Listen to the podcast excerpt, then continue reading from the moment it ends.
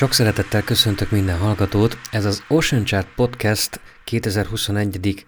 igazándiból nulladik adása, egy podcast extra. Én Geiger Tamás vagyok, és hogy miért is extra ez az adás, ez gyorsan egy picit hagy magyarázzam meg, mi, ez még nem a nem a hivatalos egyes számoldásunk a 2021-es évben. Ugye általában a podcasteknél meg szoktak jelenni ilyen úgynevezett extra adások.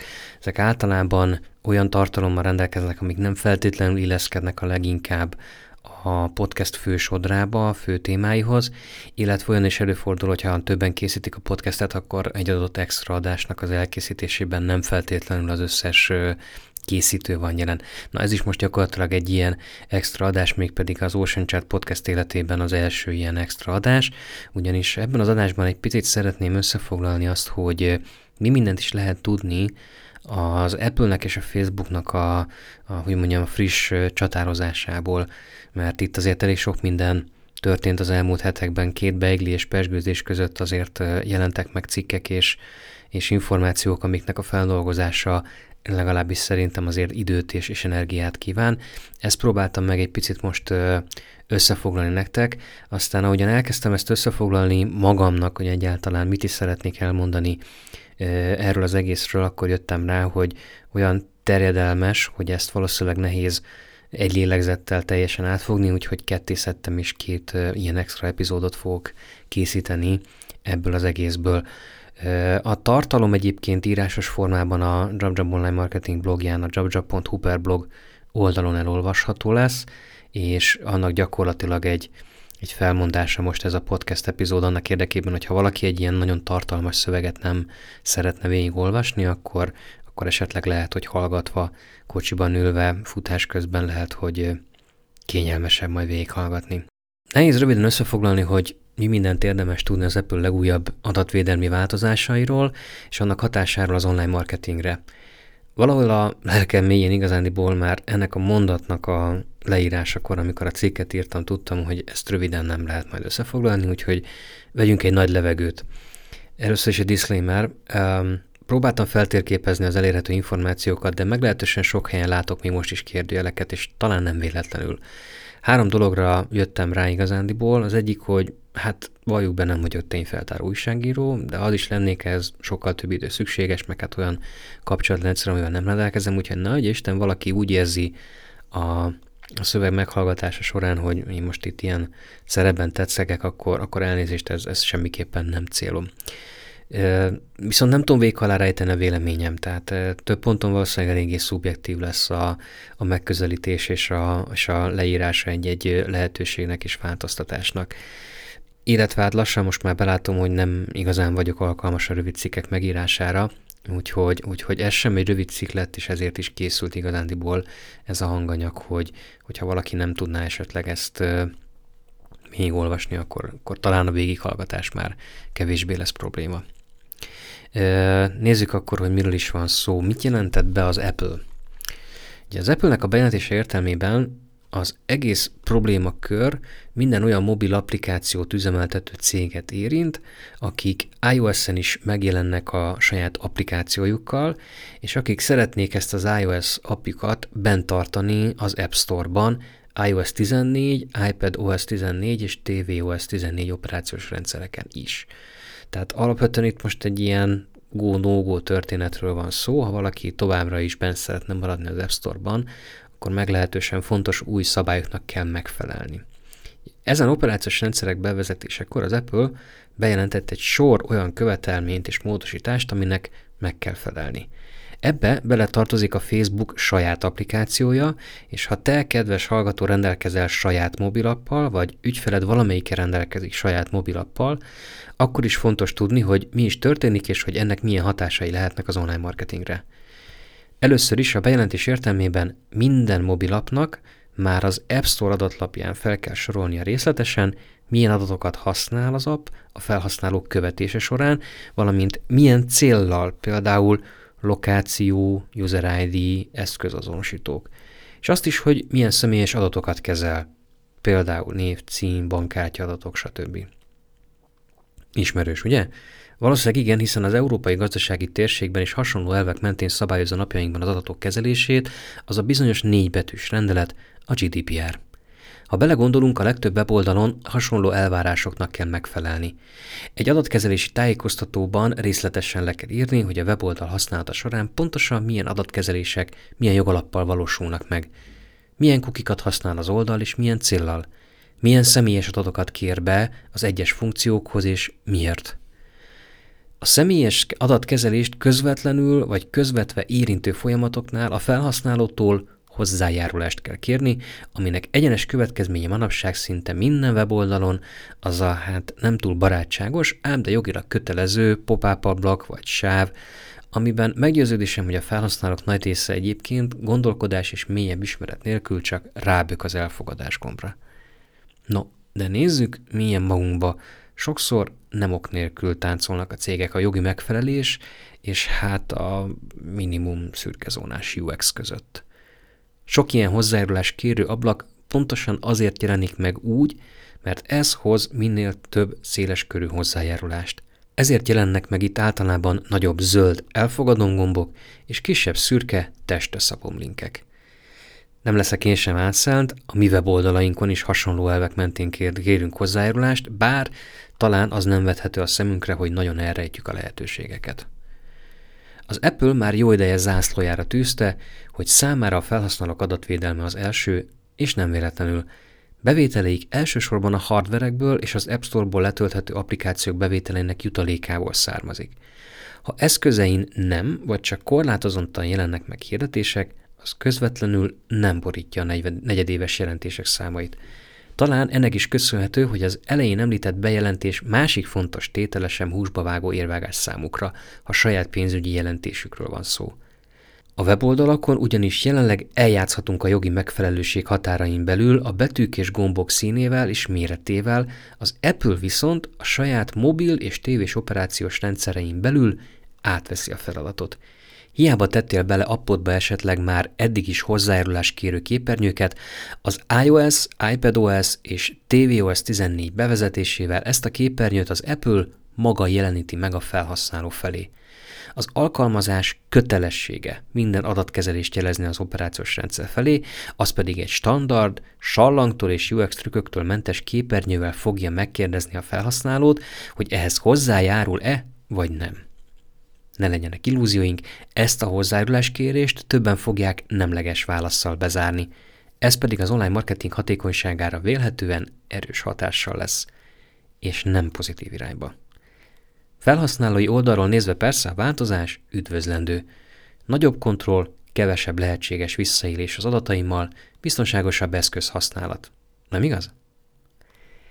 Bennem az érzés elég vegyes, és hasonló ahhoz, mint amikor szintén az Apple elkezdte írtani a weboldalakon használt kukikat. Ez a szintér ma már ott tart, hogy Safari böngészővel, illetve minden abban, amiben beágyazott böngésző indul el, tehát az, az is ugye a Safari-nak a saját motorját, weboldal megjelenítő motorját használja, Ezeken szinte lehetetlen oly módon akár csak agregált adatokat gyűjteni a felhasználói interakciókról, hogy az egy hosszabb életút részeként ér, elemezhető legyen. Megvalom ebben a kérdésben nem tudok teljes mértékben az Apple-re haragudni. Az Apple cookie elleni lépése egyenes következménye volt annak, hogy az iparág nem igazán érezte prioritásnak azt, hogy foglalkozzon a felhasználókban egyre inkább megjelenő aggályokkal a privát szférájukba egyre jobban betolakodó cégekkel kapcsolatban. Ide értem az eszetlen remarketing kampányokat, a szőnyegbombázos YouTube preroll videókat, de akár azokat az eseteket is, amikor egy felhasználóban erős ellenérzés támad, amikor a Facebook hírfolyamban megjelenik egy addig sosem látott hirdetés, ami épp jól rezonál a tegnapi társasági beszélgetés egy-egy témájával. Ezek nem mindegyike valós visszaérés, és nem mindegyike kéne, hogy a felhasználóban ellenérzést keltsen. De sokan nem tudják, nem fogadják el, hogy az internet ingyenességének útja tele van kövezve reklámokkal, és hogyha egy reklám azért ér el, mert előzőleg sokat kerestem a témában, az nem jelenti azt, hogy a hirdető cég név szerint tud rólam. Ha viszont az ehhez szükséges adatgyűjtést nem engedélyezem, akkor attól még látom a hirdetéseket, csak épp baromira nem fog érdekelni az ajánlat, mert nem nekem szól. Ez egy igazi lose-lose helyzetet teremt. és aki most ezen mondatok hallatán egy olyan képet fest le rólam, hogy én egy pénzéhes marketinges vagyok, aki magasról tesz az emberek személyes adataira és személyes szférájára, az valószínűleg pontosan az az átlag felhasználó, aki nem tudja, hogyan működnek ezek a reklámok. Na, nem mindegyik, mert vannak az internet budraiban sajnos valóban olyan szereplők, akik nagyon is visszaélnek az adatgyűjtés lehetőségével. Nem szeretnék és nem is fogok minden hirdetőt védeni. De az utóbbi nagyjából két évben úgy érzem, hogy nagyon leegyszerűsödött a képlet sokak fejében. Vannak a jók és vannak a rosszak, és a fekete és fehér között eltűnt legalább 50 szürke árnyalat. Ebbe a sorba illik bele az Apple legújabb változtatása az operációs rendszer szintjén megvalósított hozzájárulás kéréssel. Itt sem végezte el mindenki a házi feladatot, és itt sem végezte el mindenki helyesen. Az Apple pedig lépett, és most már ezen a téren is átveszi az irányítást a hirdetőktől és az appfejlesztőktől. Az eddig megismert sztori még 2020 nyarára tehető, hogy miért csak most, 2021 év elején beszélünk róla ilyen intenzíven, az elsősorban a COVID-19-nek köszönhető. Mivel nyár elején is még volt elég bajuk és dolguk a cégeknek a járvány negatív hatásait kompenzálni, az Apple úgy döntött, hogy időt ad a felkészülésre, és nem vezeti be azonnal az újabb, szigorú szabályokat. Ám ahogy minden felkészülési időnek, ennek is vége szakadt, és ahogy az általában a felkészüléseknél lenni szokott, a munka dandárja ezen időszak végére jutott. Ekkor jelent meg a Facebook harcias kiáltványa, amiben a KKV-k védelmezőiként kelt ki hangosan az Apple változásai miatt. A felhozott érvek amúgy nem mondhatóak üresnek vagy tartalom nélkülinek. Sok ingyenes app elsődleges üzleti modellje épül az appon belül megjelenő hirdetésekre és az abból szerezhető jutalékokra. Itt nem csak az általam sokszor megvetett és borzasztóan hirdetéssel túltolt játékappokra gondolok, hanem akár népszerű, értékes híroldalak mobil alkalmazásaira is. Az ügynökségi és ezen keresztül a hirdető oldalon ülve viszont pontosan látom, mennyire fontos a mobil appok mérése, mérhetősége, ami bizony adatgyűjtéssel jár, de azt is látom és tudom, hogy ezek nem mindegyike sérti a felhasználó privát szféráját. Valóban sok olyan hirdető létezik, akik nem tudnak havi sok százezer forintot, vagy annak megfelelő eurót vagy dollárt Facebook hirdetésekre költeni, és mégis hatékonynak kell maradniuk. Ezen cégek számára kritikusan fontos, hogy az úgynevezett mendőszórás alacsony legyen. Sok B2B cégnél is ez egy nagyon-nagyon fontos szempont.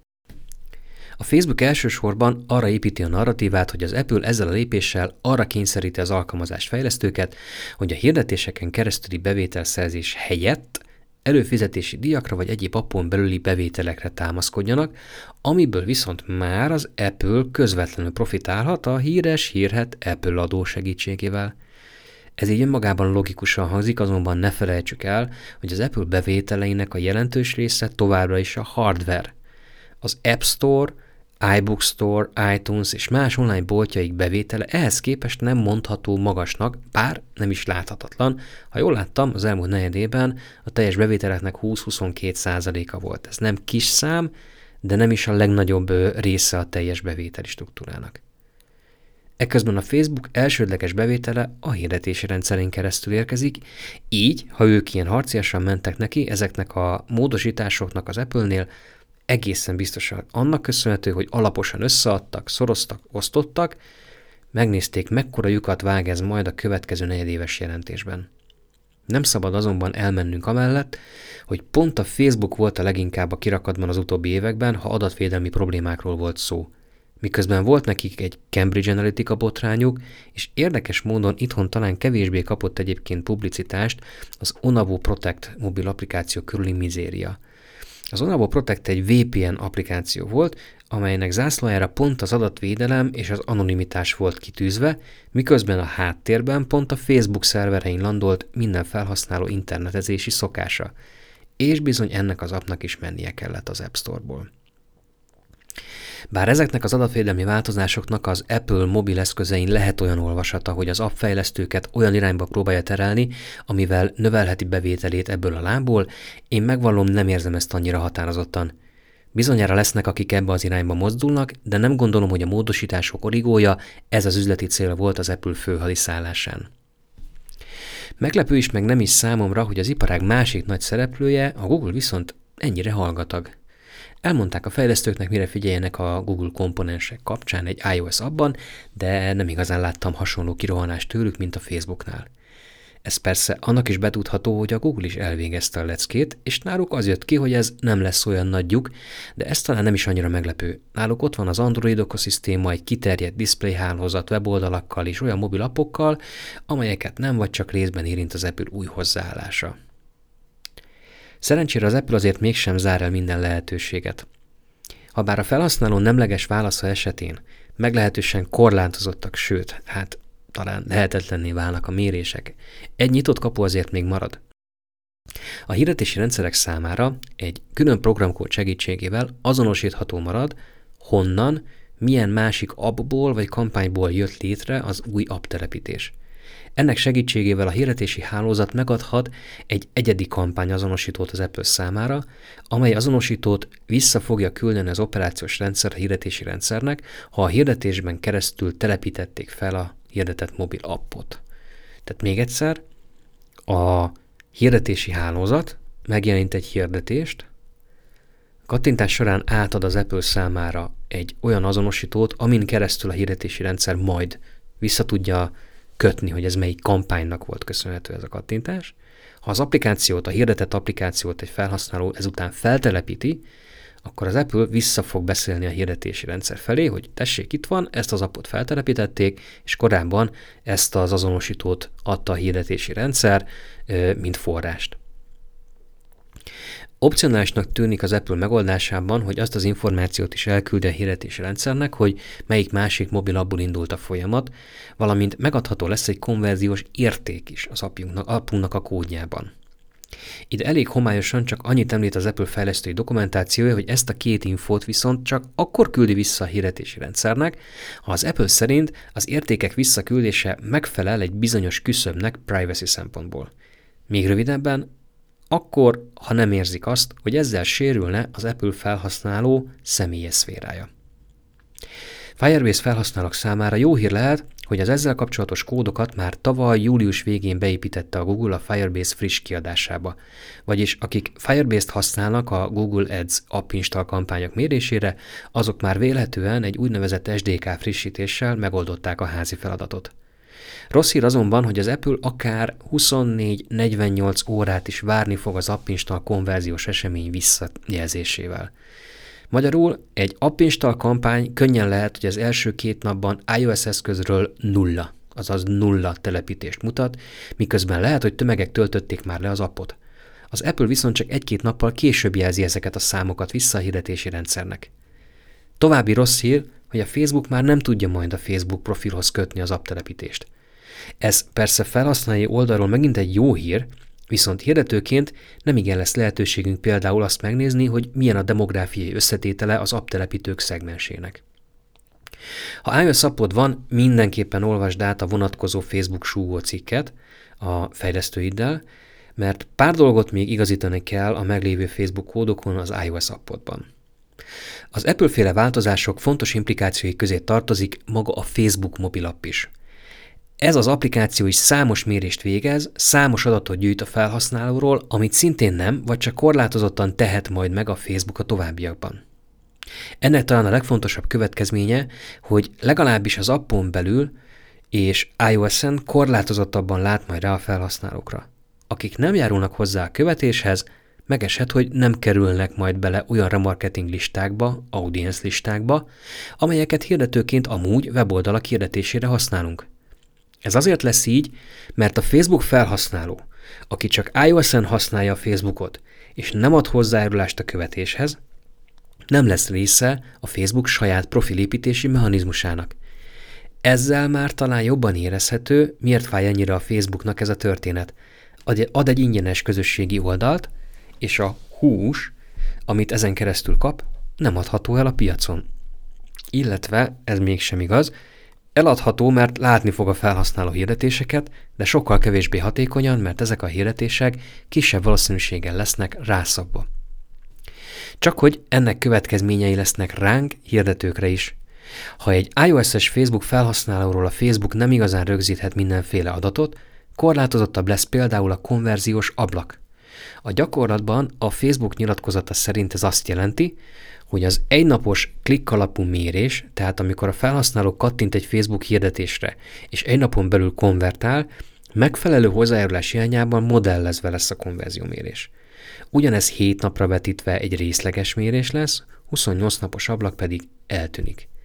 Az úgynevezett egynapos view-through mérés, tehát amikor a felhasználó csak látta a Facebook hirdetést, nem kattintott, de konvertált, ez részleges lesz egy napon belül, minden ezen túlmenő ablak pedig eltűnik. Ez elsősorban olyan termékeknél és szolgáltatásoknál lesz rossz, ahol a felhasználó fejében a döntés 7 napnál több időt vesz igénybe. Van azért pár ilyen hirdető. Ezekben az esetekben, ha a felhasználó kattint egy hirdetésre, de további hirdetés kattintás nélkül csak két hét múlva vásárol, ott nem igen lehet majd látni, hogy előtte amúgy egy Facebook kampány is tett azért, hogy ez az eladás megvalósuljon. Facebookon. Hogy például Google Analytics-ben ez milyen hatással lesz tetten érhető, azt most még nem tudjuk. A történetnek és a változás cunaminak azonban itt még nincs vége. Talán már olvastad is más helyeken, esetleg pont a Facebook súgójában, hogy hamarosan csak 8 konverziós eseményünk lehet domain nevenként. Nem Facebook pixelenként, hanem hirdetett domain nevenként.